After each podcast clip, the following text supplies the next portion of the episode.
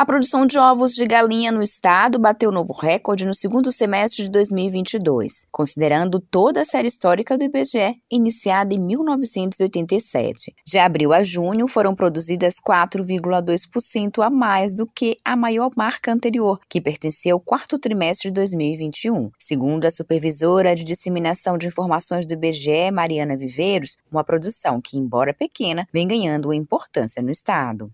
A gente teve no segundo trimestre, agora de 2022, aqui na Bahia, um novo recorde, né?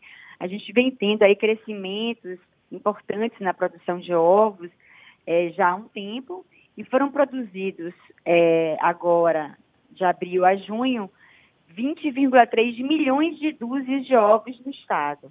É o maior volume de produção de ovos em 35 anos de série histórica. É, essa produção era uma produção relativamente pequena, mas como eu falei, mais recentemente ela vem ganhando aí uma importância no estado.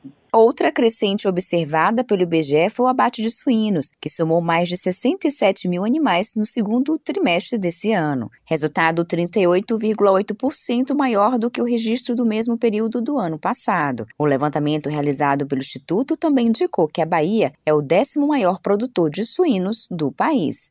É, o abate de suínos é uma outra produção também que até um pouco mais recente do que a produção de ovos, que vem é, ganhando também peso, crescendo aqui na Bahia. A gente teve no segundo trimestre um abate recorde para um segundo trimestre. Nessas né? produções às vezes têm uma sazonalidade. Então a gente teve um pouco mais de 67 mil animais abatidos aqui no estado. Foi o melhor segundo trimestre desde 1997. É, tanto os ovos quanto os suínos e até os frangos, que agora tiveram uma queda, mas é, também vinham tendo aí um desempenho positivo, são produções pecuárias menos tradicionais, digamos assim, aqui na Bahia. Né? Nacionalmente, o Estado ainda não tem uma, uma importância tão grande, mas que vem crescendo. Por quê? Né? Tem duas questões. Uma questão de consumo interno também, mas também são produtos muito valorizados na pauta de exportações é, do país como um todo e aqui do Estado também, mas vem crescendo em importância. Em contrapartida, a produção de leite cai no estado, tanto frente ao primeiro quanto ao segundo trimestre de 2021, que, segundo Mariana Viveiros, contribuiu para o crescente aumento dos lácteos no estado.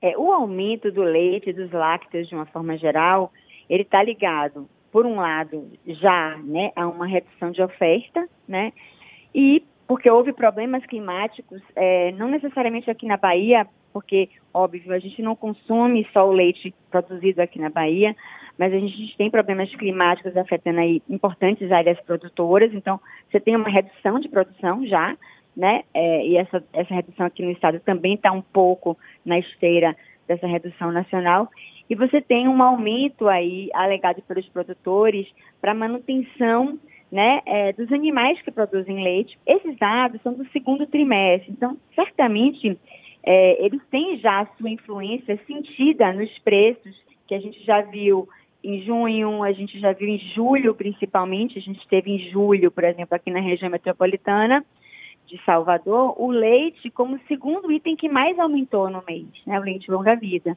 E, e, é possível, sim, que isso ainda se mantenha um pouco para frente, porque a gente não sabe como é que, que vai se comportar essa redução de produção no próximo trimestre, né? E tem também um outro fator também que encarece o leite, que não é só a produção, que são os custos de produção que são repassados, claro, para o produto final. Josi Braga, para Educador FM.